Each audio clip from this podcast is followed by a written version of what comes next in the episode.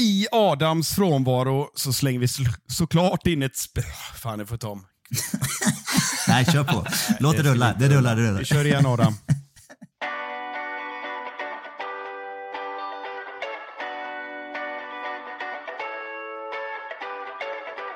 Can Manchester United score? They always score. Rooney! Oh, wonderful! It's Berbatov! Brilliant! Marcus Rashford! Oh, glorious! That is a special one! It's Beckham! It's a beauty!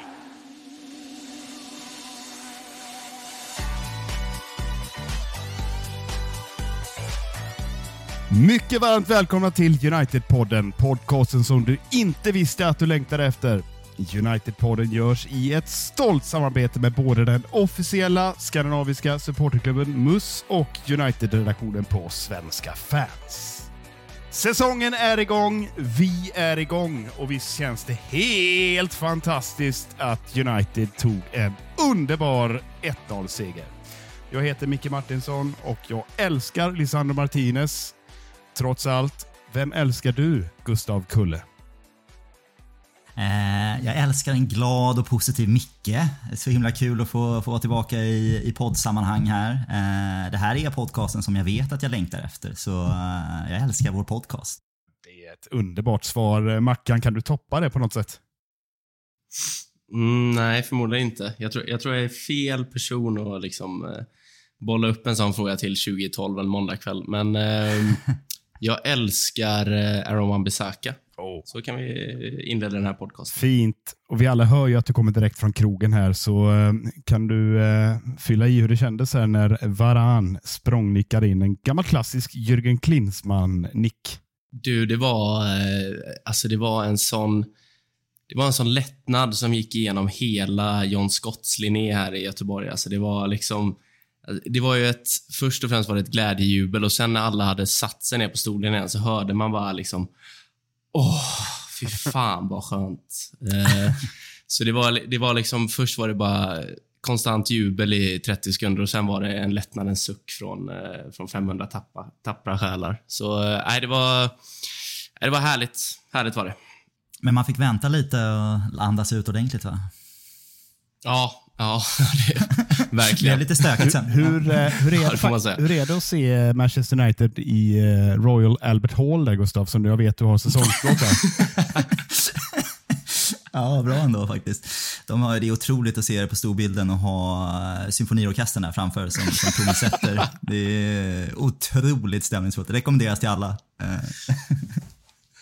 Ja, ja, men det känns ju magiskt, mina vänner. Då är vi igång. Eh, frågan är om Manchester United är igång på riktigt. Eh, vi ska strax komma in och prata lite spelar, eh, summering och betygssättning här, men först vill jag nästan ha din, din eh, första hunch här, Gustav. Vad, vad är det vi såg här, om du bara beskriver kort känslan här efter matchen?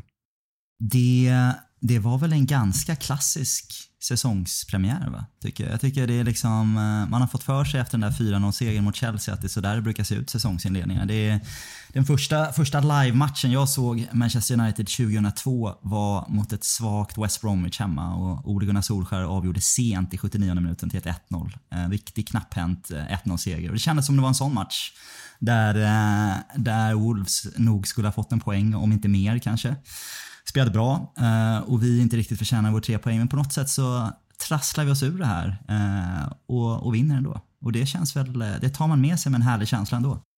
Mackan, du ska snart få gå in och svinga lite grann här med din elektriska motorsåg som eh, de flesta har koll på vid det här laget. Men eh, du älskar ju inte direkt eh, trötta första halvlekar, eller hur? Hur brukar det se ut för dig? Jag, jag, visste, jag visste att det skulle komma.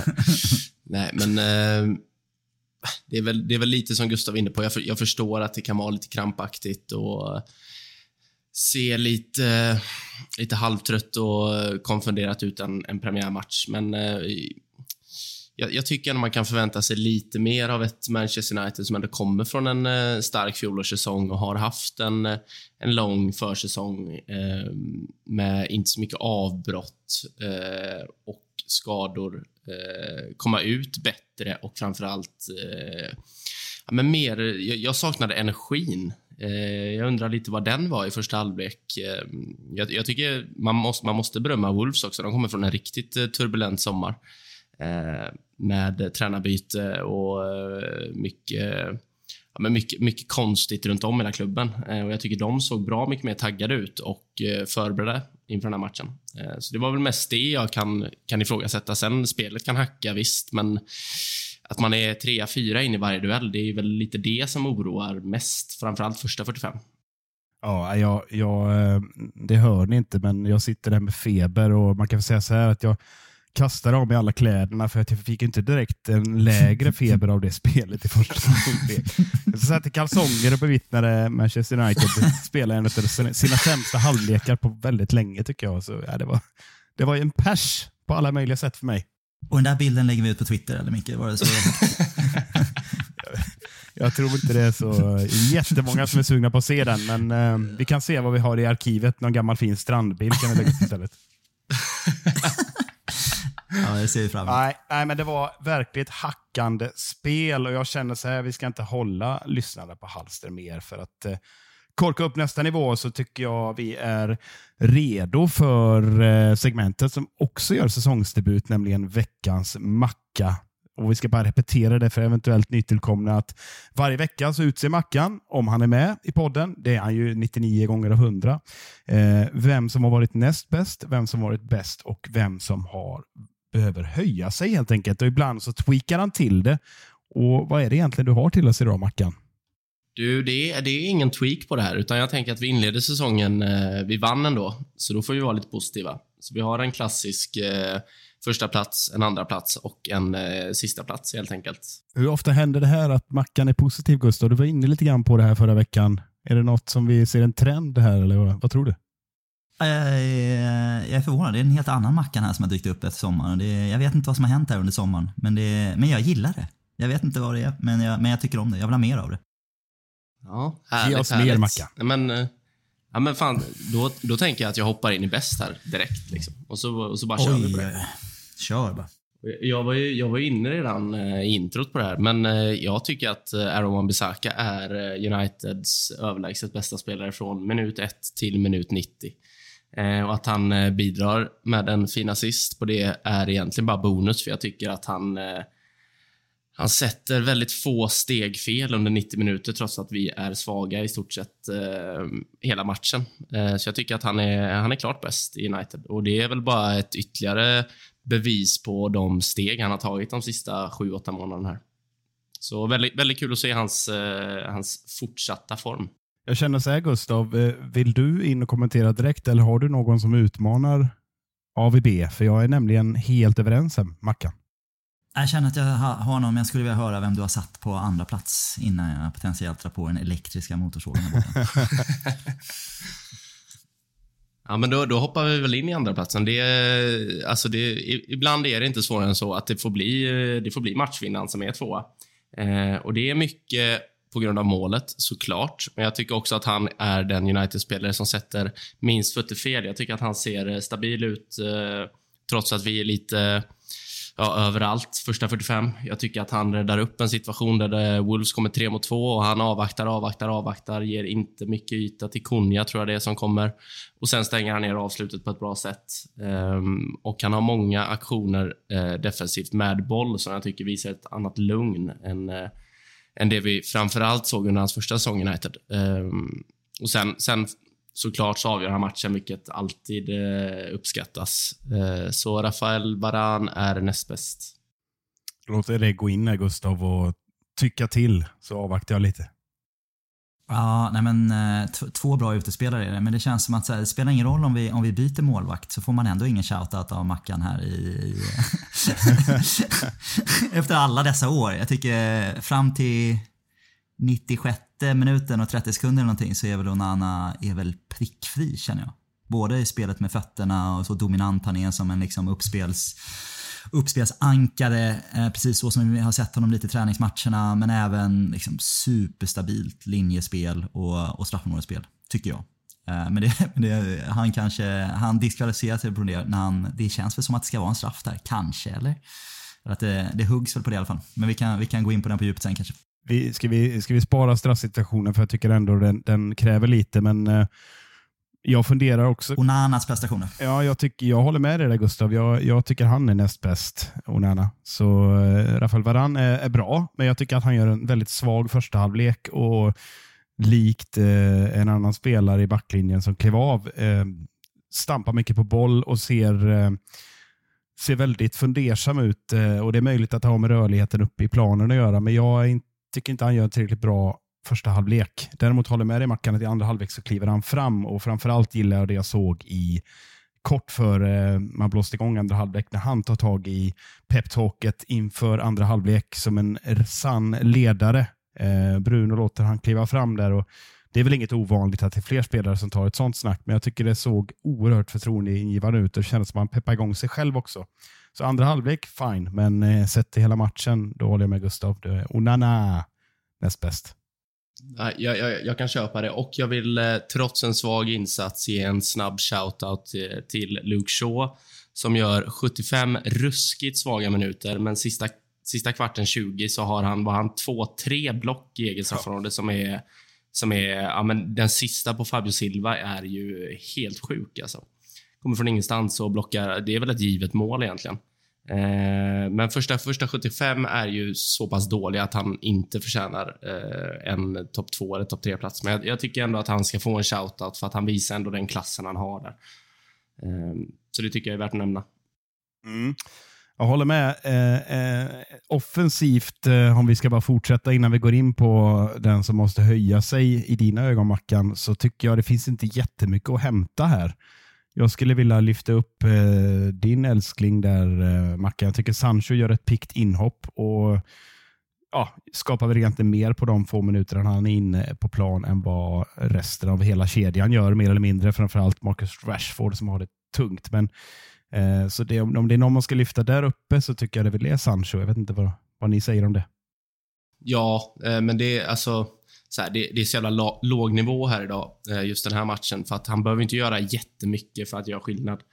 Eh, sen kan jag tycka att han är pigg och eh, går väl lite mer emot och försöker hitta någonting, eh, vilket alltid uppskattas. Sen, eh, sen är det väl slutprodukten som, är, som är för svag. Det blir lite stampa på bollen och eh, sånt som vi har sett innan, men eh, jag, jag, förstår ändå var det kommer ifrån och jag kan, eh, man kan ändå hitta ljusglimtar i hans inhopp som man kanske inte kan hitta i eh, de två andra yttrarnas eh, prestationer. Ja, nej, men känns som uh, han, han, är, han är bäst av en väldigt svag anfallstrio. Uh, Pelistri, uh, han hinner väl inte göra så jättestort avtryck heller kanske. Så det, nej men den kan man ge Sancho idag, men det är inte, inte för att han var väldigt bra, utan för att han är bättre än några som inte var särskilt bra alls. Jag försöker vara lite snäll här och bara motvikt mot att jag alltid totalsågar Jadon Sancho, mer eller mindre. Vi, vi, kan, vi, kan, vi kan väl dock säga att han faktiskt ser rätt skarp ut om vi, om vi ska jämföra med vad vi har sett sett av han. Jag tycker han, framförallt ser han snabbare ut. Det, det kan jag tycka. Kan, kan, vi, kan vi säga det? Nu, nu, nu är du snäll Gust, Gustav ser skeptisk ut här. Eh, men det, det, tycker jag faktiskt är en rätt klar, eh, klar skillnad. Jag, jag, tycker att han, eh, jag tycker att han ser skarpare ut överlag. Jag har, sen, jag, sen, jag ser också ganska snabb ut. Jag håller med och det, det kanske det, det, det är den synvillan jag sitter och tittar på det Gustav. Han ser jävligt snabb ut. Och så. Ser ganska fitt ut, ser ganska snabb ut. Ja. Ja. Men icke. Ja, vad säger du Mackan? Är du redo att dra igång eh, sågen här för oss? Så, så är det. Så är det. Och här har jag framförallt tre stycken spelare som utmanar. Och jag, jag är ledsen Micke, men är man mittback och blir utbytt i paus och man inte är skadad, eh, då är det för dåligt alltså.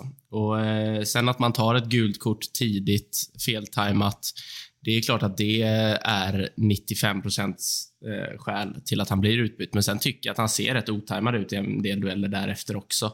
Eh, så Lisandro är absolut där och hugger. Eh, sen tycker jag att det är svårt att bortse från både Antoni och Garnachos insatser. Jag, jag, kan inte, jag kan knappt komma ihåg en positiv aktion eller en eh, en bra tendens i deras spel. Alltså Antoni tar ju felbeslut på felbeslut på felbeslut på felbeslut. Jag blir galen på människan. Eh, och Garnacho får inte någonting uträttat. Eh, så vem var sämst? Jag, jag, tycker det är jävligt hugget som stucket här, men jag, jag tycker att Garnacho efter den fina försäsongen han har gjort och framförallt det fina genrepet han gör, eh, så förtjänar han den här startplatsen. Och att uträtta så lite över vad är det, han får 68-69 minuter. Eh, tycker jag är, ja, det är underkänt på alla nivåer. Eh, och framförallt är jag överraskad över... Eh, men, så här, han är ung och eh, fortfarande oslipad, men eh, så mycket felbeslut har jag nog aldrig sett han ta. Eh, sammantaget i hans United-karriär. Så eh, han är enligt mig Uniteds sämsta spelare. Då. Jag håller inte alls med, utan eh, jag väljer faktiskt att kasta min älskling under bussen. Jag inledde med att säga att jag älskar honom och det gör jag fortfarande, men Lisandro Martinez första halvlek är ju det sämsta han har presterat, förutom möjligen Brentford-haveriet där i början på förra säsongen.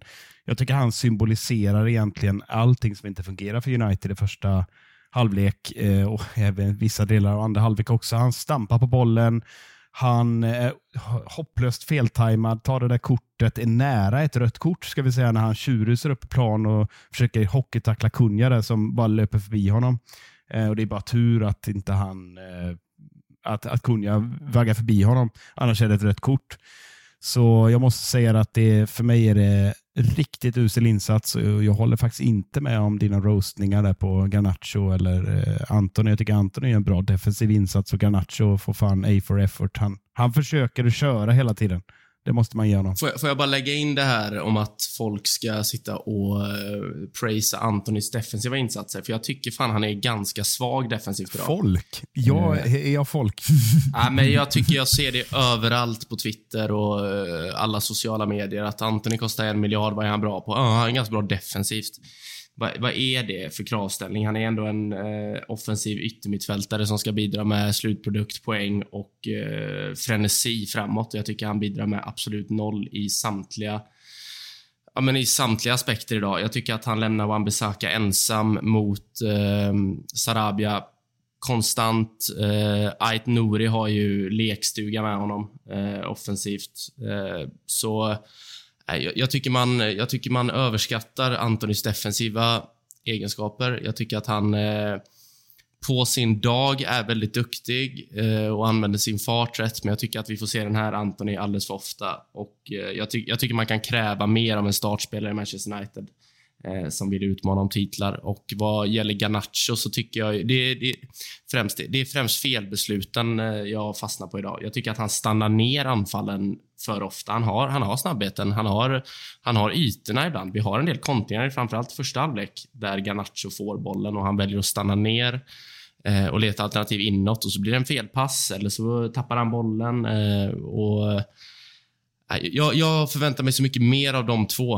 Eh, och eh, Sen håller jag med så här, Lisandro. Det är klart som fan att han, han är väldigt svag, så jag köper det, jag köper det varje dag i veckan. Gustav? Ja, nej, men jag, här är jag faktiskt beredd att hålla med båda av era punkter egentligen. Se vad, se vad jag landar i. Jag tycker att om man tittar på, på våra yttrar så, så håller jag helt med Uh, dels dig Micke, jag tycker att Garnacho gör ett jävla gediget arbete försvarsmässigt också. Jag tycker han är snabbt tillbaka i positionsspel, bra i pressen. Antoni gör det bra också, det vet vi sedan tidigare. Men håller också med Mackan här i att på något sätt för att de ska vara godkända som offensiva yttrar så är det ju någonstans liksom slutprodukten och det de skapar offensivt som de ska dömas för. Och det är, där är de inte tillräckligt bra, någon av dem idag, tycker jag. Även om de frenetiskt försöker och framförallt kanske Garnacho lite mer än Antoni. Uh, eh, så så där håller jag väl med Macka, men jag tycker också att i slutändan så landar jag i att det är Lisandro Martinez som är, är svagast idag. Eh, jag tycker att han, eh, man ser att hela laget är lite nervöst första 45 minuterna och det är roligt det där med hur man, hur man hanterar nervositet. Lisandro Martinez har den här Olof Mellberg-approachen då, att han blir övertaggad då så det bara skriker om det. Jag kommer inte ihåg, hjälp mig Sverigevänner, vad är det för match som Mellberg får rött kort typ mot Malta borta? Någon, ja. sån, här, någon sån här idiot-tackling efter fem minuter. Offensiv är det Malta, tackling eller? eller han, han, jag får mig han kapar på vägen hem eller något. Ja men det är någon sån här, är det Malta typ? eller, någon sån, eller du vet, eh, Andorra eller San Marino. Något, en sån här helt idiot liksom, tackling. Och det känns som att där är Lisandro Martinez idag. Så uh, kudos till Ten Hag som tar ut honom uh, efter 45 minuter. Uh, och det tycker jag, på något sätt så har Ten Hag redan svarat på vår fråga. vem, vem som var svagast idag efter 45 minuter. Så jag tycker att det är det var, det var en väldigt konstig insats av Martinez. Jag förväntade mig mer av en spelare av hans dignitet och mindre av spelare som Garnacho och Anton i en sån här match. Så eh, för mig blir han sämst idag. Jag håller med och jag vill bara förtydliga det när du säger folk och eller rätt som du tyckte att jag hyllade yttrarna. Nu pratade vi om den som skulle höja sig mest, alltså eh, Mackan. Eh, det är klart att jag håller med om att de är svaga, men eh, i konkurrensen med Lisandro så menar jag att så jävla dåliga var inte de. Det var så jag menade. Snarare att de var... Nej, jag, jag, jag, fatt, jag fattar det också, men jag, jag tycker bara att eh, jag, jag, tycker att United-supportrar generellt kan ha, efter många tuffa år, jag förstår det, men jag tycker att man rent generellt kan ha rätt låg tröskel på vad som är godkänt och vad som eh, ja, men vad som är acceptabelt, framförallt som offensiv spelare. Eh, att Anthony, att, att vi är ett bättre lag med Anthony kan jag köpa. Eh, han ger oss en bredd och eh, han gjorde faktiskt många bra, solida insatser rent defensivt förra året. Eh, men sen är han ändå en offensiv yttermittfältare. Eh, och då kan man inte stirra sig blind på att han faktiskt är ganska bra i pressspelet för då, då, då är vi liksom, vad är vi, Bournemouth då eller? Det är lite där jag fastnar. Mm. Nej, jag, jag, tror ändå man ska, liksom vi har pratat om det här lite förra, förra veckan och kanske kommer prata om det mer i det här avsnittet också. Man ska inte bortse från det faktum att vi inte har riktigt en naturlig nia Eh, på plats i den här och vad det gör för, för yttrarna. Det är, liksom, det är uppenbart, tyvärr, och det här får jag, jag får pudla här för jag tror att jag har alltid slagits för att Rashford ska kunna vara en stark nia och kanske mer då att man spelar två, två nio eller två anfallare. Och jag känner väl att ju mer jag ser honom även förra säsongen och de här insatserna har vi sett från honom förut och det känns som att han, han har inte det där naturliga, kvicka nummer nio-tänket. Liksom i exakt vilken yta han ska ta, vad han ska göra med bollen när den ligger framför fötterna. Ibland så blixtrar det till, men i det stora hela om man jämför med de här traditionella niorna och jag vet att det var han betygsatts som en sex av sexa här eh, förra veckan eh, som jag, jag tvivlar på. Man jämför då honom med en, med en Harry Kane eller en Mbappé eller en, du vet, de niorna som är där uppe så, så är de lite, de är lite starkare med vad de ska göra i den nummer nio positionen än vad Rashford är idag. Så är det, men det är en match Gustav och vi ska säga att, att Wolves eh, gör faktiskt en bra match eh, om vi ska glida vidare lite grann. Jag håller med att Rashford är oerhört svag idag, osynlig. Eh, verkar dessutom eh, fundera jävligt mycket på eh, sitt spel och inte, och inte bara spela. Han får inte jättemånga bollar att jobba med, men han, får inte, han tar inte heller så många löpningar. Det är min känsla. Men, men just, just om vi glider över lite på Wolves och vi ska komma in på straffsituationen. Vi är inte, vi är inte via play bara för de toppar ju med det efter tre sekunder efter slutsignal. Då pratar man straffsituation. Jag försökte ändå. Jag försökte ändå. Men, men vi avvaktar in i det sista för den är helt oviktig tycker vi i United-podden. Men Wolves insats, eh, Mackan, du var inne lite grann på det. Eh, vad, vad, är, eh, vad är det de gör som sätter stopp för det Ten Hag vill åstadkomma som du ser? För jag, jag såg tydligt att de hade gjort sin hemläxa. Eh, uppfattar jag i alla fall. Hur tänker du kring det?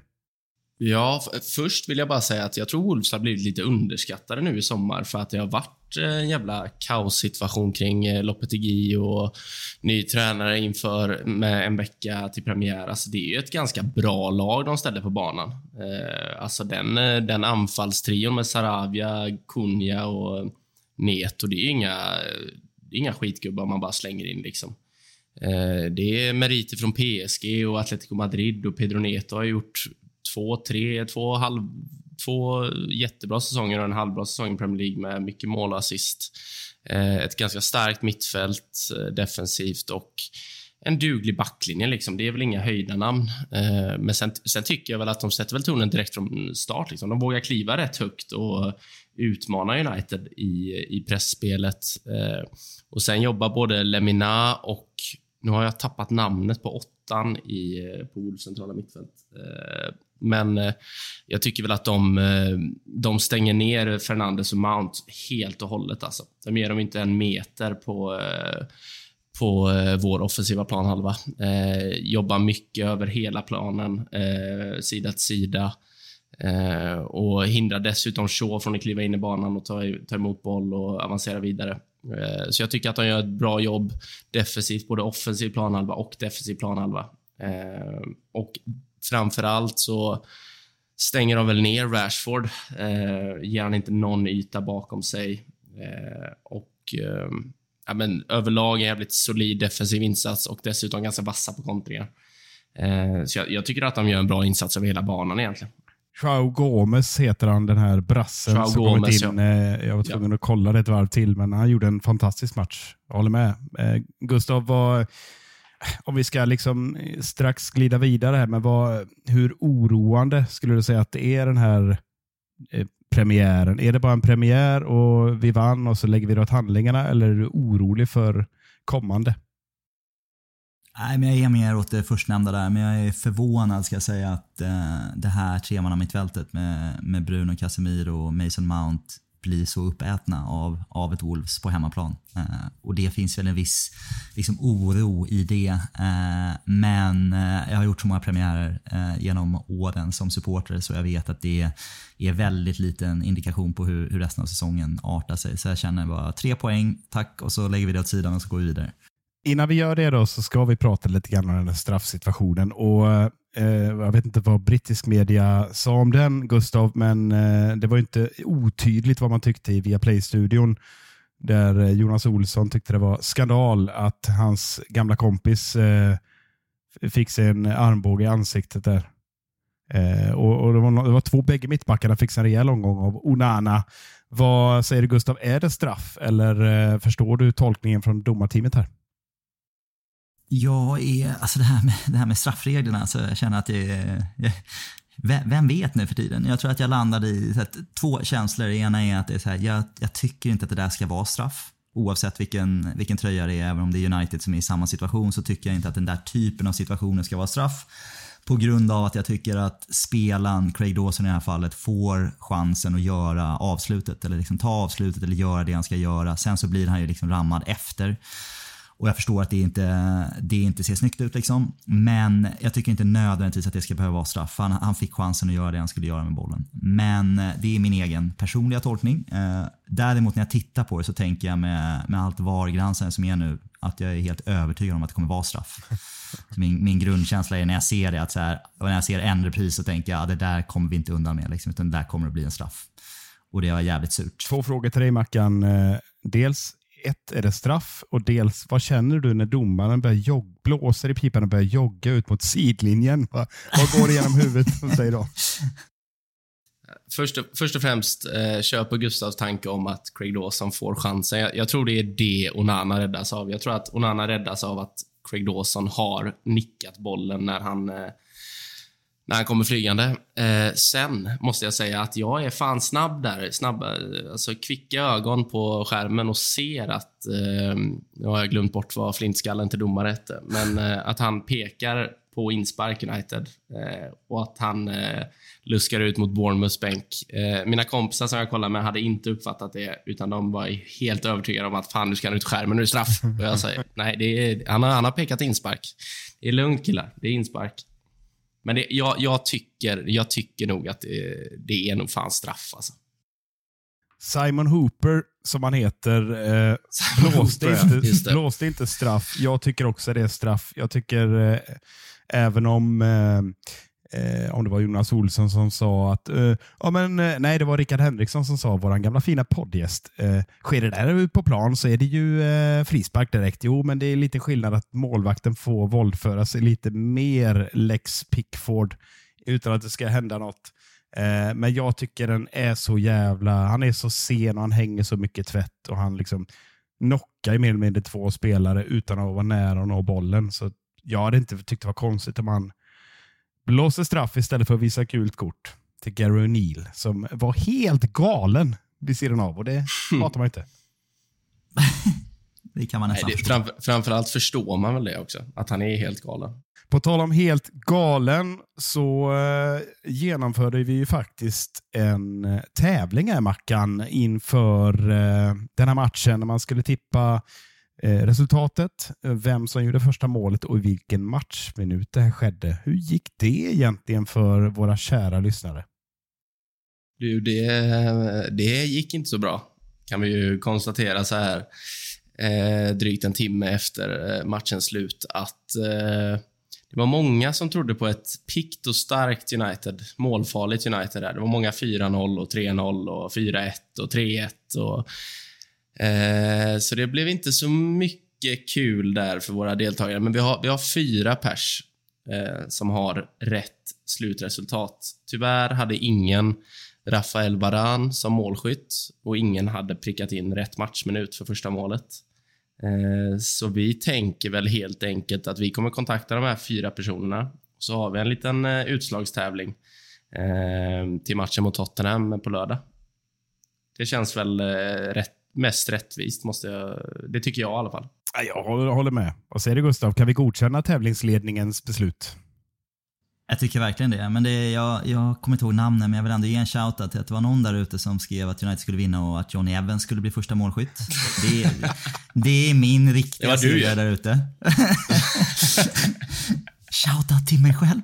Och sen så var det någon där ute som hade tippat på att det skulle bli 0-0 också. Det känner jag också, det där är min, det där är min United-supporter. Det gillar jag. Liksom. Det där, den typen av liksom grepp, det tycker jag ska premieras oftare. Det är kul faktiskt. att Jag gillar även att, eh, förutom att Gustav har flera konton som han har gissat med, med så såg vi att det var en Liverpool-supporter som smög sig in och tippade 0-7 med Onana som första målskytt som självmål. Då.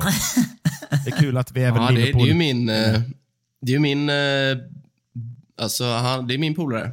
Uh, han är lite bitter efter, uh, efter att ha blivit överkörd av Chelsea på marknaden och, uh, och på planen här nu i helgen. så fick han in en liten sån trött jävla gissning. Så det var kul för honom. En liten rallarsving. Okej, fyra stycken finalister konstaterar vi. Kontaktar vi som sagt och så får ni göra upp om det när det är dags för Tottenham nu till helgen.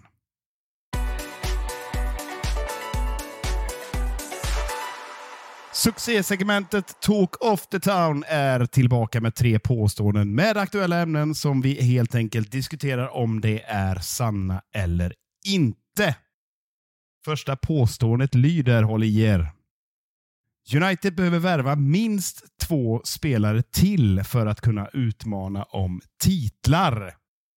Eh, och hittills ska vi bara påminna oss om då, om det är någon som har sovit eh, under Gustavs spaningar. Han nämnde inte ens det då förra veckan, men eh, hur som helst så Onana och Mount presenterades ju idag på plan eh, i form av spel med olika grad och sen har vi Rasmus Höjlund som sitter på skadebänken eh, och naturligtvis Johnny Evans innan eh, vi konstaterar någonting annat och går vidare. Är han klar för fortsättning eller vad, vet, vi, vet vi det?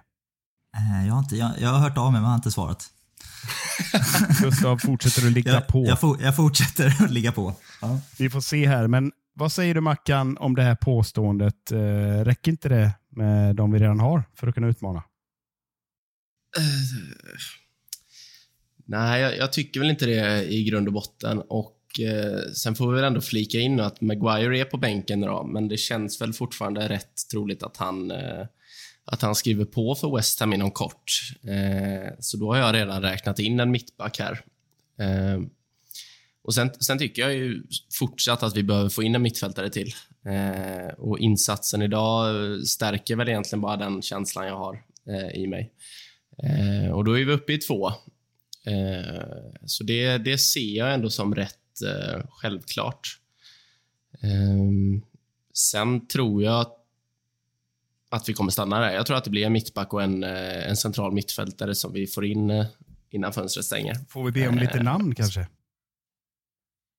Ja, det kan vi väl få göra. Alltså på mittfältet har det väl främst ryktats om eh, eh, Amrabat. Sofian Amrabat från Fiorentina.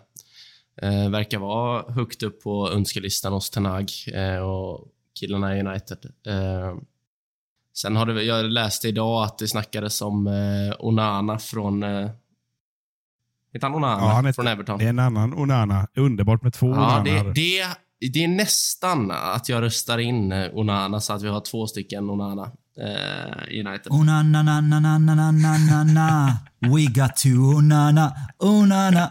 Där sitter den! Oh. Ja, Bara för den anledningen. Bara för den anledningen håller jag en liten tumme. Nej, men han är han är, han är väl mer av den...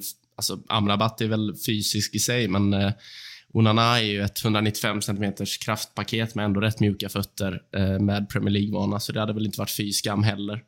Dessutom ung och utvecklingsbar. Men det är väl främst, eh, det är väl främst Amrabat det ryktas om. Eh, på mittbacksidan är det väl är det Benjamin Pavard som, är, som verkar vara etta eh, på den listan om man får tro framförallt tyska uppgifter. Eh, så det, är väl, det står väl mellan Benjamin Pavard och eh, Todibo från, eh, från Nice. Eh, och jag är, jag är rätt säker på att vi kommer se två av de här fyra nämnda spelarna i United innan fönstret stänger. Vi hoppas väl att... Och det tycker jag, det tycker jag behövs också, ska jag säga, innan vi går vidare. Vi hoppas väl att Liverpool lägger ett bud på några av de spelarna, så är det definitivt klart att eh, vi kommer få det. Så är det. Ja, vad säger du Gustav? Håller du med om, om eh, det här påståendet då i Mackans resonemang?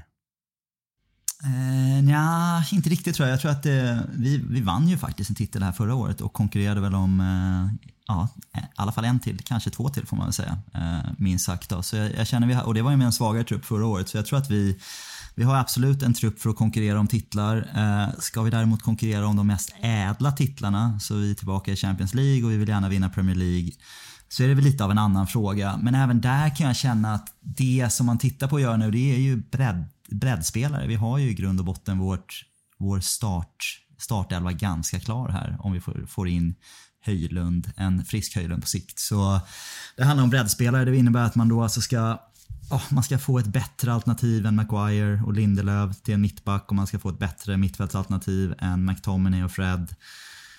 Och det, jag är inte helt liksom säker på att det är sådär lätt. Jag tycker vi har värvat spelare förut från andra ligor, lite van der Beek och det har varit lite Schneiderlin från Premier League som har varit bra etc. Och det, liksom, det blir inte alltid jättebra. Så jag är inte helt säker på att en Amrabat eller en, en ny mittback nödvändigtvis blir så himla mycket bättre än de, de spelare vi har här och nu. Så jag, jag säger nog nej på det här. Att jag tror inte att det nödvändigtvis gör så stor skillnad. Är det någonting jag verkligen hade velat ha så är det en till nia. Alltså en riktig uppgradering på, på Martial. Så att vi hade två riktigt starka nior som, eh, som konkurrerade med varandra på riktigt. Så att det inte bara blir Höjlund som ska dra, dra det lasset. Måste vi bara flika in att det är väldigt svårt att hitta en eh, klar uppgradering på, på Martial. Men eh, ja, det är det. över till dig Micke. Näst intill Ja, någon, omöjligt kan man säga. Men nej, men det här, det här är fan klurigt. Jag håller med dig lite Gustav. Att hålla på att ta in massa breddspelare, även om Benjamin Pavard är världsmästare och, och allt möjligt. Och, eh, är ju säkerligen en, en spelare som skulle göra stor nytta i truppen. Men, men samtidigt så har han ju varit mittback de, lite mer de senaste åren, som jag uppfattat kanske mer eh, en mittback i en trebackslinje och fungerat väl med det. Jag vet inte riktigt om han eh, på allvar spetsar vår trupp. Och Tittar vi på Amrabat har jag redan, har jag redan nämnt det tidigare avsnitt att jag tycker det är en solklar breddspelare. Jag ser inte riktigt vad han, vad han ska in och göra på ett mittfält. Jag uppfattar att Ten Hag vill ha ett mer offensivt viktat mittfält. Eh, därför tog han in Mason Mount. Mason Mount är ingen balansspelare. Han, är, han ska ha Eriksen-rollen som Eriksen hade förra året. gick ganska bra rätt många matcher. Eh, så i så fall, om vi ska ta in en mittfältare, så gillar jag ju verkligen den andra Onana, som jag tycker påminner jävligt mycket om, inte bara i storlek och liksom, eh, fysik och liksom det här med genombrottskraft som Pogba. Men eh, det känns som att den, den spelaren är, är väldigt eh, ska säga, lite oborstad och har en hel del höjd i sig om man skulle få en sån tränare som eh, Ten Hag eh, över sig. För eh, Sean Dyche i all ära, men ja, det blir nog mycket sparka, spring och så gå till Watford på lån. Liksom, eh, kan det nog bli i värsta fall. Så eh, han känns mest intressant av de här namnen vi nämner. Eh, så. Men för att svara på det här påståendet så tror jag att för att utmana Premier League så håller jag med er båda. Vi måste ha nya spelare, men då måste vi ha toppspelare. Vi, vi är väl en, en eller två man kort från att kunna utmana City på allvar. Med tanke på de frågetecken som ändå finns på flera positioner. Freds flytt kommer att bli mer kännbar än vi tror. Och För er som eventuellt missat detta så har ju allas vår favoritbrasse lämnat för turkiska ligan och Fenerbahce för kaffepengar. Eh, Mackan, du får börja här igen för du är nämligen pappa till det här påståendet. Eh, ta oss igenom detta. Vad är det som gör att det kommer gå åt helvete utan Fred? ja. Nej, men Freds utveckling eh, senaste två åren, jag kallar ju han vår eh, eh, sämsta startspelare de senaste 15 åren. Eh, I oktober 2021, tror jag det var, i poddens linda. Eh, sen dess tycker jag ändå att han har gjort eh, väldigt många bra insatser. Eh, sen har han gjort väldigt många dåliga insatser också, ska jag säga. Så det är det man får med Fred. Man, det är nästan som att han är bipolär. Liksom. Eh, ibland får man eh, Fred 1.0 och ibland får man hans eh, tvivelaktiga kusin. Liksom. Jag vet inte vem det är som spelar. Ja, vi får nog Eh, bipa och bort det det är här, ju- för det är eventuellt Bipoläras riksförbund kommer gå in här med en kraftfull anmälan tror jag. Aha, kan, vi Ja. också ta, kan vi ta ett sidoquiz här? Vem var spelaren jag kontrade med som sa hade varit ännu sämre än Fred, eh, ordinarie Premier League-spelare? Var det, var det Fabien Barthez? Det är hipsterbagaren Fabian Barthez. Så är det. Så är det. Det plockar han. Ja. Eh, han som då hade litat på mest att sätta en bra surdeg. Så det. Så står jag fast vid än idag. Står du Ja. fast vid att Fred var den sämsta? Nej, jag gör inte det. Det, var, det är en klassisk eh, överdrift från min sida. Men eh, alltså, om vi går till påståendet. Jag tycker ju... Jag förstår försäljningen eh, och jag kan väl inte riktigt hålla med mycket om att det är kaffepengar. Sen kan man ju alltid få mer betalt för en spelare som ändå är brasiliansk landslagsspelare och har gjort många bra insatser. Eh, men eh, åldern spelar in, kontraktslängden spelar in och jag tror också hans egen vilja spelar in. Jag tror inte att han hade varit jättenöjd med att vara fjärde, femte val. Sen, det är klart, alltså en bra Fred är ju en bra spelare för många bra lag. Så är det ju. Eh, och framförallt har ju United haft nytta av honom i toppmatcher såsom City-derbyna genom åren. Eh, Tottenham förra säsongen till exempel, där är han ju överlägset bäst på plan. Eh, eh så det är klart, jag tror, jag tror att man kommer sakna honom. Eh, sen om det kommer bli mer kännbart än vad man tror. Vet fan. Eh, men eh, jo, jag, jag säger ändå ja. Jag tror fan det. Ja, eh, ett kort mellanspel här Gustav. Jag älskar Fred, eh, men jag konstaterar att han gjorde väl en 4-5 kanonmatcher och sen var det ganska mycket mellanmjölk, så jag svarar nej på det här påståendet och lämnar över till Gustav Kulle som får replikera. Ja, snabbt du går in där och, och smashar ner den. Jag är, jag är närmare Mackan här. Det, det vet ni sen tidigare. Det nämnde jag redan, redan förra veckan. Jag, av, de, av de mittfältare vi har som inte är de naturliga starters så är Fred den jag helst hade velat ha kvar. Eh, jag hade hellre släppt Eriksen, McTominay. Eh, om jag var tvungen att släppa en av de tre. Eh, jag tycker att han har, han har en högsta nivå som är, är högre än de andras. Eh, jag tycker att han, alltså han genuint har världsklasspotential i delar av sitt spel som jag fortfarande på något sätt det är väl lite att man nästan har gått och väntat att om man kan få till det med honom så tror jag att det hade kunnat bli hur bra som helst. Och jag tror att, det, jag tror att han hade kunnat göra stor nytta i den här truppen. Framförallt om vi blir ännu mer trygga i hur vårt spel ska se ut. Med Ten Hag ett år till. Så tror jag att han hade kunnat passa väldigt bra in i det. Så jag tycker att det är, jag tycker att det är kaffepengar. För, för en klubb som United så är att sälja en spelare för kring, kring 10 miljoner pund, det, är, det ger oss ingenting. Och det är inte heller en jättestor lön nödvändigtvis som vi eh, som vi offloadar. Så jag, jag, tycker att det är, jag tror att det är, för, det är Freds önskemål. Han är, han är tydlig att han kanske vill spela ordinarie och Ten Hag är tydlig att han inte kommer kunna erbjuda det. Eh, men jag, nej, men jag kommer sakna honom. Kan vi eh, också, vi måste bara konstatera en liten parentes att tweeten som Fred lägger ut, har ni sett det eller? Hans, eh, hans hejdå-tweet har fler likes än vadå trumvirvel? Vad har vi för någonting? En liten, eh, en liten granne som la ut en tweet på att man hade vunnit trippen va? Ja. Ja, Så är det. Det, det, det, det, slår, det slår Fred med typ, typ så här 40-50 000 likes eller någonting. Så det är fler som gillar. Men det är fortfarande oklart vilka som är störst va? United och City.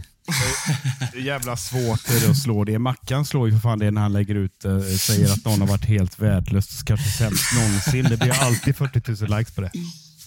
Det är, där- det är därför jag lägger ut det också. Jag vet att ni eh, hatälskar mina hot takes eh, direkt på slutsignal. Men, eh, ja, nej, men det är alltså Fred. ehm, ja, det, det är sällan jag har sett en så svårförstådd spelare i United. Och bara det kan man ju sakna. Liksom. Att man vet inte riktigt. Vi var inne på det. Är, han påskruvad så är han eh, fan otrolig alltså. Som en, bara en ren städare med dessutom egenskaper offensivt. Han har ändå, vad, vad gjorde han förra säsongen? Gjorde han typ 6 Sex plus plus sex. 6? Eller? Kung.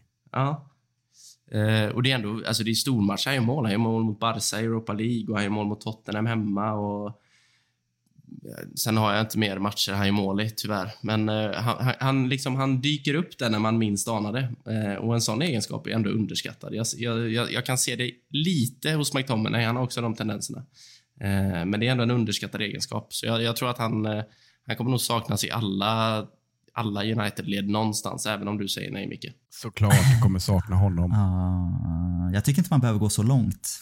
Man behöver bara titta på dagens match. Jag hade hellre haft in honom än en Eriksen när, när Mount går av idag. Jag tycker en stö, stökig match som vi har svårt att få grepp på mittfältet. Jag hade hellre kastat in en ivrig Fred där och så att de hade kunnat vinna lite bollar. Så nej Fred, jag saknar dig redan. Kom tillbaka. Då har det återigen blivit dags för veckans Town Hall. Men innan vi ger oss i kast med eh, veckans hetaste ämne så tänker jag att vi summerar förra veckans påstående som löd. Med André Onana blir United markant bättre offensivt, men laget kommer släppa in fler mål än förra säsongen. Och Det blev ju en ganska ordentlig övervikt för nej-sidan eh, till slut med 68 procent som förutsätter att United släpper in färre mål än i fjol. Men ändå nästan en tredjedel tror på att vi släpper in fler mål. Vad säger det Mackan, att eh, en tredjedel är lika negativ som du är? Men nej, det är jag väl ändå inte. Jag, är väl ändå, jag var ändå på ja-sidan, vill jag komma ihåg. Nej, men det är väl... Eh det är väl någon slags övertro på de Gea kanske. Eh, att eh, folk romantiserar hur bra han har varit för oss och eh, faktiskt hur hans kurva har pekat neråt de senaste åren. Eh, så det är väl eh, det, det, är väl främst det. Jag tror inte det är så mycket mot Onana. Jag tror att det är mest det är en, eh, ja, men en övertro på de Gea. Vad plockade vi upp som eh, kommentarer som var anmärkningsvärda kring det här ämnet. Eh, jag såg några som radade upp rätt så gedigna eh, summeringar här. Har du någonting till oss, Mackan? Men vi har några stycken ändå. Det är alltså som du, som du är inne på, det är ju, majoriteten tror ju att det blir färre mål. Eh, och jag tycker ju ändå att här... Eh, jag för mig att det är Mickes polare på någon konstig sväng. Eh, inte helt säker. Uh, I do recommend heter han på Twitter. Ja, jag känner igen det trollkontot. Ja, uh, nej, men han har ändå en hyfsad take här och sen en liten peak mot en... Uh, fan, spelar han i Tottenham fortfarande? Uh, men uh, vi kommer få en trygghet i vårt grundspel och då kan vi hålla i bollen. Och Nana kommer bli som en extra utespelare. Svårt att släppa in bollar när man själv har den, om man inte heter Hugo Lloris. Lloris den, är väl kvar på tredje, som tredje slips eller något va? Ja, han är det va? Ja, tror det. Jaha. Ja, märkligt. Men, uh, ja, men den... Uh, alltså han har... Jag vet, jag, vet, inte riktigt hur seriös han är, men han, alltså, han har ju ändå en del uh, bra poäng i den här. Sen onödig peak mot Hugo, tycker jag. Det är, det är taskigt. Men kul. Hugo är fin ändå, men nu har eh, min, min kompis Trollkontot fått lite för mycket shout i den här podden, så nu går vi vidare. Eh, en annan som aldrig har fått en shout i den här podden, Micke Österdahl.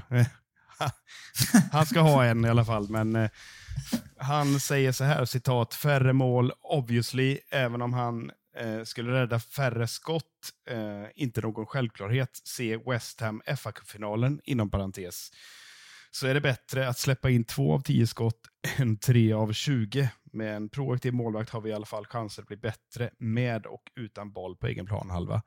Och det finns väl en poäng i det. Verkligen. Med det sagt så eh, stänger vi förra veckans eh, Town Hall och switchar fokus mot denna veckans Town Hall naturligtvis. Och eh, då har vi ett smaskigt påstående att ta ställning till här, gott folk. Håll i er nu. Vi har augusti 2023 och vi ser det mest välmående Manchester United sedan maj 2013. Och Då tänker vi, när vi säger välmående här, då trupp, ekonomi, ledning, ägare och även supporterharmoni. Gustav Kulle, nu får du eh, ta oss igenom detta. Vad tycker du? Stämmer detta? Ja, den, den lilla slänger vi ut här midnatts, midnattstimmarna här i, i, i våra respektiva länder. Ja, den... Eh, nej, men det, det, är intressant att det, jag känner bara först att jag blir så här kallsvettig att det är tio år sedan som, som Sir Alex Ferguson lämnade. Att det har, det har gått så lång tid redan då, maj 2013 som vi minns. Eh, men vart är vi då här och nu? Om vi tittar, om vi bryter ner det här lite. Eh, min, min grundkänsla när man får sådana här påståenden och att så här, ett rungande ja. Att uh, ja, men så här bra har det nog inte känts på länge. Men sen när man börjar gräva lite så här, det är inte helt säkert. Så jag tror att om man tittar på, vi tar dem lite del för del för min egen del, så tänker jag trupp först och främst. Så har vi, börjar vi äntligen få en trupp som är, är helt formad för, för en tränare. Eh, med eh, den typen av rollspelare han vill ha. Framförallt nu när vi får in en nia också, förhoppningsvis en, en skadefri sådan. Så känns det som att truppen är spännande. Men om man jämför med den här säsongen som jag kommer titta tillbaka på och då kontra med att det här kanske, att jag kanske kände mig ytterligare lite mer eh, starkare inför den säsongen så är det säsongen 2021. 2020-2021 så det är Solskärs, eh, vad blir det, hans tredje säsong? Är det hans andra säsong han startar startar som huvudtränare va? Ja. Så hans andra mm. hela, hela säsong. Eh, om man tittar på den truppen man har där, då har man en Varann, en Maguire, en Pogba, man har värvat en Sancho, en Ronaldo eh, och en hel del av de andra spelarna som vi har, har i truppen idag. Så det är ju, den truppen kändes också ganska bra och för mig kändes ganska komplett om man ska vara ärlig, när man gick in för den säsongen. Så för mig är det nästan, nästan hugget som stucket med de två trupperna. Eh, vi vet ju hur det gick med fast i hand, det är lätt att vara efterklok. Vi hoppas att det inte blir en sån säsong här, här och nu. Men så truppen skulle jag säga, den är väl uppe i, i paritet med den, den truppen som vi hade inför den säsongen. Om man tittar på ledning så tränarstab tänkte jag att jag skulle gå igenom alla 26 eh, tränare. så håll i er. Eh, nej, men där, där kan jag väl känna att det känns att vi har en tydligare filosofi nu eh, rent genom den sportsliga ledningen. Så där har vi en klar fördel eh, jämfört med Solskärs eh, 2020-2021 säsong. Eh, ekonomiskt, eh, där får det nog bli ett starkt eh, nja tror jag. Va? Det känns som att vi för första gången har utmaningar med Financial Fair Play eller har fått känna av hur det är att inte ha deep endless pockets. Eh, vi faktiskt måste göra oss av och det är nog kanske ännu mer på grund av att vi har så himla höga löner. Vilket gör att vi också måste sälja spelare billigare än vad de egentligen eh, är, borde vara marknadsvärda för att de har så höga kontrakt. Så ekonomiskt är vi nog eh, lite sämre nu än vad vi var för ett par år sedan. Eh, även om det finns lite, lite ljus, ljusglimtar där också på sikt. Ägandet eh, stökigare än någonsin va? Ändå, får man, får man ändå säga.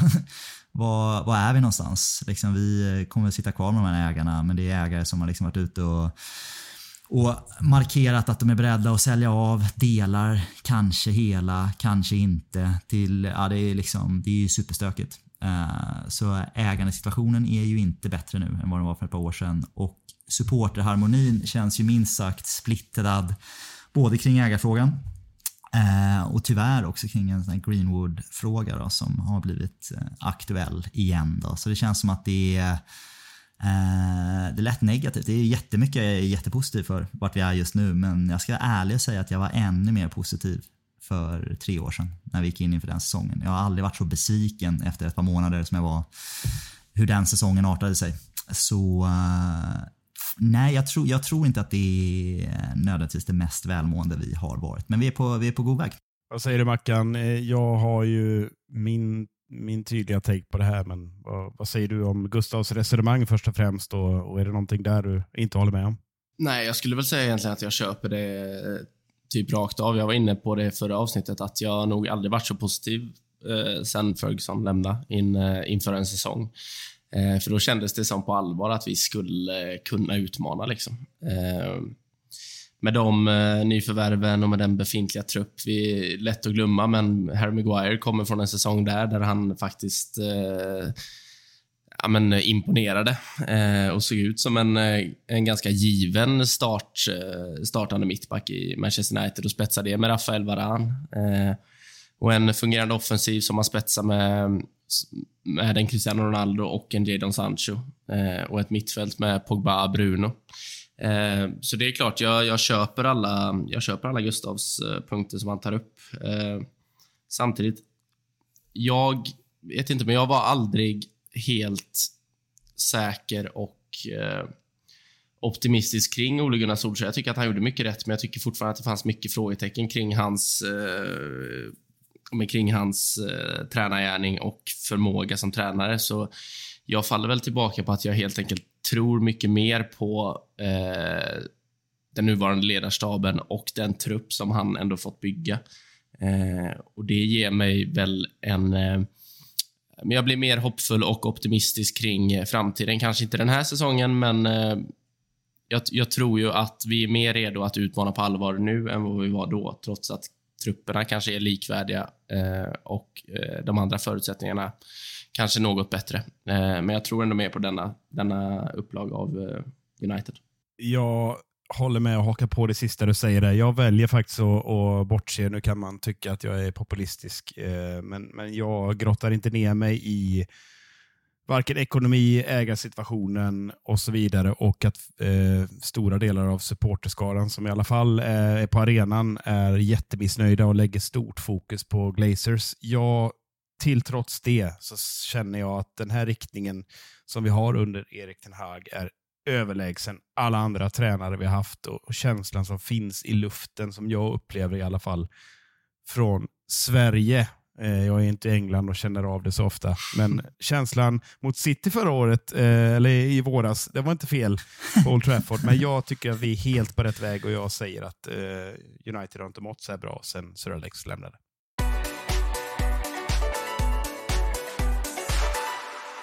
I Adams frånvaro så slänger vi såklart in ett specialsegment, Fråga United-podden. Och Det har ju fullständigt rasat in Eh, underbara frågor från höger och vänster här. Jag kommer börja och sen får ni gärna hugga tag, eh, ni också, Mackan och Gustav. Eh, jag är, tycker det är lite kul inledning här från eh, inverterad ytterback som eh, citat Oroar ni er över Casemiro att han ser ut som en gubbe? Frågetecken. Gör vi det Gustav?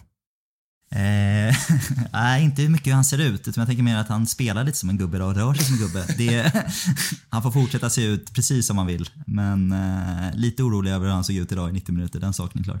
Och Sen får vi en annan här Mackan som svingar på dig här nu, men räddar Höjlund detta? Och då eh, antar jag att eh, frågeställaren Jonas Blomqvist menar att när han väl kommer till spel så kommer det se ofantligt mycket bättre ut. Det tror jag inte. Det känns orättvist mot eh, Höjlund. Eh, sen, eh, som Gustav har varit inne på många gånger, så tror jag att eh, med en eh, med en renodlad anfallare så kommer vi nog eh, få ut mer av våra offensiva spelare. Eh, sen om man eh, eh, om man ska lägga allt tro på Höjlund så tror jag att man är ute och seglar lite. Vi bombar på här vidare. Eh, Gustav eh, Mikael Fredriksson har ett långt resonemang som påminner om det som vi pratat om rörande Höjlund, men han avslutar ändå med en fråga här som vi tar ställning till. Eh, Onana, eh, är det den klart bästa värvningen vi gjort på över tio år? Frågetecken. Vad säger du där? Uff. Ja, nu blev det jobbigt känner jag. Radda upp den, dem den, nu den, Gustav. Vilka har vi värvat? Oh, tio år. Vad har vi som... Eh, ja, vi har inte så mycket annat. Nej, men det kan det inte vara. Absolut. Vi har ju, vi har ju Bruno här i, här i truppen idag. Vi har Casemiro som vi pratade om förra året. Uh, jag har Varan. Nej, det, är, det är alldeles för tidigt att säga. Jag tycker att det är en kanonvärvning, men uh, svar nej. Vi, vi uh, lägger den till handlingarna och jag tror inte vi protesterar där, Mackan. Mikael Fredriksson bombar på här med ytterligare en fråga. Kan United vara nertränade? Väljer jag att tolka frågan som. Är det så Mackan? Har vi kört för hårt här under försäsongen? Nej, det tror jag inte. Det hade ju varit helt sinnessjukt. Eh, så om de är det så är det ju tjänstefel på Gustavs favoriter här i ledarstaben och eh, Michael Clegg framför allt. Eh, så nej, det, det tror jag inte rent vetenskapligt har Edward Läng lagt en klockren plan för den här säsongen. Det tycker jag att alla ska veta där ute. Ja, det tror vi på. Och eh, Marcus eh, Mördargran, ser ut som han heter som nickname. eh, sätter ni högre betyg än två på Rashford idag? Gör vi det Gustav? Eh, beror på vad skalan är, men det är väl en eh, tvåa av sex från mig tror jag. Om jag hade satt en, eh, en 1 till 6 betygssättning på honom idag. Ja, det var Så nej. Ra rakt svar. Eh, vad har vi mer för spännande? Andreas Kossi säger så här. Eh, hur dålig rörelse är det i laget? På en skala från cementklubb till Letizier. Jag tycker det ändå är rätt kul. Mackan. Letizier var inte känd var... som jätterörlig spelare, men eh, jag vet inte om du kommer ihåg honom. Då är det, cement, då är det cementklumpen som är det mest rörliga av de två alternativen. Letizier var inte rörlig alltså. Nej, fan att eh, jag får denna frågan. Jag var inte född när eh, Letizier briljerade. Ruggig vänster från Eh. Taran ändå. Ja, Men du har jobbat Nej, på men- ett cementbruk, har du inte det? Jo, tre år. Eh, nej, men... Eh, nej, det var inte så rörligt idag, så jag, då säger jag väl eh, Letizier då. Eh, user 982736 säger så här, vad krävs för att United, Sluta DMa mig. United ska börja göra mål? Hur ska fronttrion se ut? Eh, jag, jag hugger den. In, in med Höjlund. På, på riktigt. Han, eh, jag hade huggit på den tidigare också. Han, han kommer rädda det här. Jag tror att han har attributen på riktigt. Även om han inte kommer göra målen själv så kommer det frigöras mycket. Så eh, när vi får en Höjlund som är inspelad på det sättet som Ten Hag vill ha så kommer väldigt mycket att förlösas i vårt anfallsspel. Härligt. Signaturen Hello Mikael. Kan tro att han vill mig någonting, men eh, han heter något obegripligt som nickname här. men Vi, vi, vi skiter i det och så funderar han så här, Mackan. Går vi emot ännu en säsong där vår målvakt ska rädda oss från totalt fiasko? Oj, det är ändå en stark take att ta efter att målvakten i fråga har varit ute och hängt tvätt i 96 ändå. Eh, men eh, så negativ är inte ens jag. Eh, så det tror jag inte. Sen eh, kan jag väl förstå frustrationen på slutsignal, men eh, nej, det tror jag inte. Härligt. Vi har fått en från Martin Bemark som eh, frågar sig så här. Gav den här matchen Mackan nya magsår? Det får inte du svara på Mackan, utan det låter vi din doktor Gustav Kulle svara på. Vad tror du? Här? Jag jag tittar på honom. Kan du bara böja dig framåt och säga ah? Så kan jag bedöma att eh, ja, det ser ut lite som att det kan finnas lite, lite antydan till nya, nya, nya magsår där. Eh, Så ja, tänk på att dricka mycket vatten och sova ordentligt. Ja, sen har vi en positiv herre här som eh, kliver in eh, rätt så hårt här Mackan. Eh, Zigzag heter han. Han eh, skriver hashtag ETH out? Frågetecken. Ska vi sparka Erik Ten Hag nu? Det är, det är många starka nicknames eh, på Twitter, måste jag först inleda med här. Och eh, nej, det är, det är väl klart vi inte ska göra det. Vi tar ändå ställning till den. Ja. Men eh, Johan Lind här får, eh, eh, får eh, avsluta första sessionen här. Men vad är Antonis storhet som fotbollsspelare? Frågetecken. Jag kan inte riktigt förstå varför han får så mycket spelminuter. Bra defensivt räcker inte som argument för en högerytter i ett topplag. Vad var det någon som sa precis just det där för typ 25 minuter sedan? Det är ju min gubbe ju. Det är ju min gubbe. Ja. Ja, det, känns, som vi har täckt det. Att det nej, men jag kan väl eh, känna att han har inte levt upp till sin price tag eh, offensivt riktigt än heller. Jag, för, jag förstår att Ten Hag vill, vill använda honom. Han förstår hans filosofi och han, är, han, han litar på honom. Vilket jag tror är jätteviktigt som en ny tränare i en, i en ny trupp med mycket, mycket nya spelare. Så jag, jag förstår värdet för, för Ten Hag men han har mycket att bevisa eh, rent kreativt offensivt innan vi kan se hans storhet. Ja, vi eh, har fått från eh, vår kära eh, frekventa lyssnare Emanuel All Almespång, som han heter. Hur viktigt är det att ha en uppspelspunkt i spetsen? Tror Rashford mötte bollen tre, fyra gånger under matchen och så får, och så får vi upp bollen. Eh, ja, men det kan jag väl skriva under på, eller vad säger ni? Jag hugger, hugger på den här igen. Det här är vad Höjlund är. Det här är precis vad han gjorde i Atalanta hela tiden. Liksom otroligt bra, bra första punkt i, i uppspelet. Jag tror att vi kommer se förvånansvärt mycket direkta passningar mellan Onana och Höjlund när han kommer in i sina löpningar. Och det, det har vi inte idag. Så det kommer tillföra en ny dimension av vårt spel. Oskar Lindberg eh, tonar ner det hela lite. Det är lite högt och lågt här, men han tycker att det är ingen idé att stressa upp sig eh, över den här matchen, premiärnerver. Eller vad tror ni, Mackan? Var det bara fjärilar i magen? Jag vet inte, jag tycker att man kan vara lite oroad. Eh, sen eh, är det väl kul att ha den approachen eh, efter en sån här match. Men eh, det, det, det, det är nog mycket premiärnerver och eh, Eh, ja, men jag, jag vet inte, jag har inte spelat en tävlingsmatch på länge och allt som det tillför. Eh, sen kan jag väl vara lite oroad över att vi ändå får se så pass lite tendenser i anfallsspelet. Men jag hoppas att Gustav har rätt att en eh, renodlad nia eh, kan tillföra mycket. Sen har vi fina Mattias Gustafsson från Kalmar som eh, förmodligen eh, när han skriver den här kommentaren eh, gör det på småländska. Ja, ta en bira. Det jag tycker är en bra avslutning på det här segmentet. Ja. Ja, det har vi gjort och det kommer vi fortsätta göra. Så tack och skål eh, Mattias.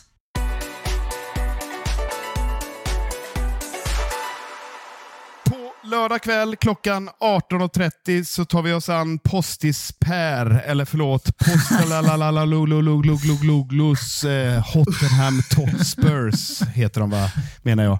Gustav, du har ju naturligtvis eh, förberett en sju helsikes motståndarkoll. Vart någonstans befinner sig Spurs just nu? Ja, här har man suttit och övat på uttalet på tränarnamnet och så man tapp- tappar man helt bort det nu när man har suttit och nött det och så kommer du in och kör en postispär här. Så jag har helt, helt tappat bort det nu alltså. Ja, nej precis. Eh, Tottenham ska vi möta på lördag halv sju svensk tid tror jag va? Eh, här, här i London. Ska jag försöka befinna mig där Dagens själv också. så att Eko man kvart får- i fem. Ja, precis. Kör klock, klockslagen på dem där. Jag sätter mig på min cykel eh, och cyklar upp till, till Tottenham och tittar på den. Det är Tottenham och West Ham man kan cykla till, så det ser jag fram emot.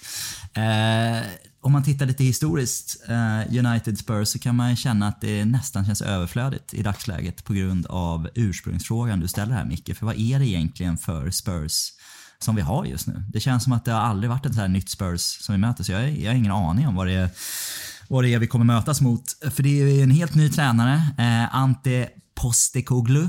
Eh, om, jag, om jag sätter den rätt, kanske. Eh, och förstås då sin ledande stjärna nu borta med Harry Kane här som har bytt klubb för att misslyckas vinna titlar. Det är kul hur det känns att förlora titlar på en annan, i ett annat land. Eh, få uppleva någonting nytt. Eh, så så har det varit för honom. Eh, men Spurs lite historiskt då, om man tittar. Hur, vad är er grundkänsla här senaste åren? Har vi lätt för Spurs? Har vi, har vi svårt för Spurs? Lätt. Känns som vi har ganska svårt borta. Känner jag, rent spontant.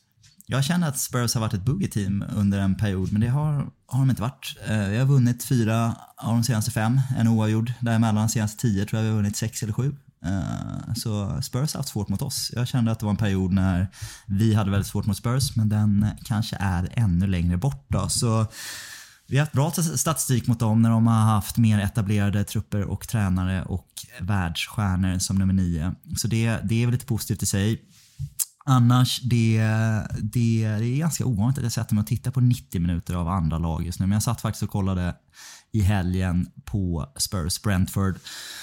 Och var väl inte, inte jätteimponerad, eller skräckslagen kan man väl konstatera. Eh, ett Spurs som ställer upp i någon sån här, så som de har gjort här senaste åren då, 4-2-3-1. Eller som blir ett litet 4-3-3 där eh, Richarlison eh, nu är ny spjutspets och ska emulera det som Harry Kane gjorde förut. Och gör ju förstås inte det än.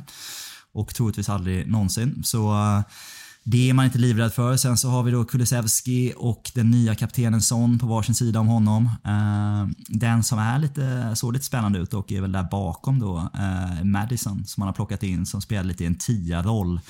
Som såg lite spännande ut. Eh, så de namnen känner vi igen där uppe, men sen där bakom är det ju minst sagt att det blandar och ger alltså. Det är liksom en fyrbackslinje med Emerson Romero, van de Ven och Destiny Udogi eh, som är liksom, den såg inte samspelt ut alls och väldigt, väldigt stökig. Eh, och liksom defensiva mittfältare med liksom skip och det, är liksom, det känns, inte, känns inte alls som eh, särskilt skräck, skräckinjagande. Eh, dessutom en tredje målvakt eh, som startat. Så jag tror att det är det finns mycket att bevisa där och Brentford var väl inte alls helt långt ifrån att plocka med sig alla tre poängen där i den 2-2 matchen. Eh, så jag tror för min egen del så håller jag väl koll på hur, hur det här Spurs utvecklas utan Kane. Jag tror att de har en riktigt tuff period framför sig. Madison känns lite spännande. Son är alltid, alltid bra men jag tror inte att han kommer ha lika bra utveckling utan en riktigt, riktigt stark nia. Så uh, nej, jag tycker klar fördel oss. Nu, nu har vi bra, bra läge att ta ytterligare en seger mot Spurs. Strålande Gustav. Jag tycker vi eh, med det glider in på tippningen här Mackan. Eh, Nu har vi konstaterat att vi har haft ganska lätt för Spurs. Stora frågan, hur går det då på lördag? Jag säger att vi på nytt vinner med 1-0. Målskytt blir nummer 49, Garnacho. Gustav, vad tror du? Mm, ja, men jag är beredd att luta lite åt samma håll, men jag sätter en 2-1 då. Tänker jag. jag tror att Rashford får göra ett mål. Jag tror att eh, Bruno får sätta en straff också kanske. Så vinner vi vinner med 2-1. Ganska bekvämt. Jag säger att vi vinner med 1-0 och eh, Bruno Fernandes slår in en straff. Eh, så eh, fortsätter vi den här paraden med 1-0-vinster. Känns bra. Den tar vi. Jag tycker ändå en liten varm shoutout ska vi ge till Ante Postecoglou som ändå, jag vet inte om ni sett hans intervju där han ändå säger hur tråkigt han tycker det är att han inte för första gången på 20 år kan vara med i vad? Kommer ni ihåg det? Let's Dance. Han kan inte... 20 år i rad har Post... Ante dansat i australienska Let's Dance. ja, väldigt bra. Nej, han kan inte vara med i sina kompisars Fantasy Premier League-liga eh, som han har spelat i 20 år. Så han tycker det är otroligt kul. Så uh, jag tyckte det var, gjorde honom lite mänsklig och lite fin. Att han tyckte uh, att han inte kan vara med längre i Fantasy Premier League för att han ska vara med i riktiga Premier League nu. Det, det har jag respekt för. Ja, fint ändå. Mackan, ja, hur går det egentligen i våran fantasyliga? Har du någon senaste status där? Ska vi, ska vi köra en snabb live-koll här kanske? Eh, det är väldigt låga odds på att eh, Banana Ink ligger på eh, under halvan, kan vi ju konstatera. Men vi kan kolla snabbt här vem som, vem som toppar efter Samtidigt som du drar fram det, ska vi floata idén med en United-podden Let's Dance? Att vi kanske kör en sån tävling. Det hade kunnat vara ganska kul också eller? Där har vi något. Där har vi verkligen någonting. Eh, ta in ton, flyga in Tony Irving. Det är inte ens en femma, inte en sax. Nej, det är den sämsta invitationen någonsin på Tony Irving. Skit i det Mackan, vad har vi? Vem leder? Efter den första omgången eh, så kan vi bara, bara snabbt bara eh, flika in här att uh, undertecknad ligger nia. Eh, cirka 67 platser ovanför Micke Martinsson. Eh, etta ligger Andreas Levin. Onion on the Salmon heter han. Även Arsenal-supportrar har letat sig in här och råkar veta vem det är. Och, eh, fina Fina Arsenal aj, aj, aj. pikar alltid tidigt, precis som Mackan. Så att jag är inte särskilt orolig. Nej, så är det. Ja, vad säger ni gubbar? Eh, ska vi nöja oss så? Ja, verkligen. Jag behöver sova nu. Ja, det låter bra. Bra kämpat. Stort tack eh, till dig Gustav. Stort tack till dig också Mackan och framförallt stort tack till er som har lyssnat. Det här avsnittet gjordes i ett stolt samarbete med United-redaktionen på Svenska fans och den officiella skandinaviska supporterklubben MUS. Om du vill resa till Manchester, bli då medlem i supporterklubben på mus.se och få tillgång till deras 500 säsongskort på Old Trafford. Framförallt tycker jag att ni ska fortsätta följa oss, skicka in underbara frågor och påståenden, eh, så hörs vi snart igen. Ha det gött! Ciao!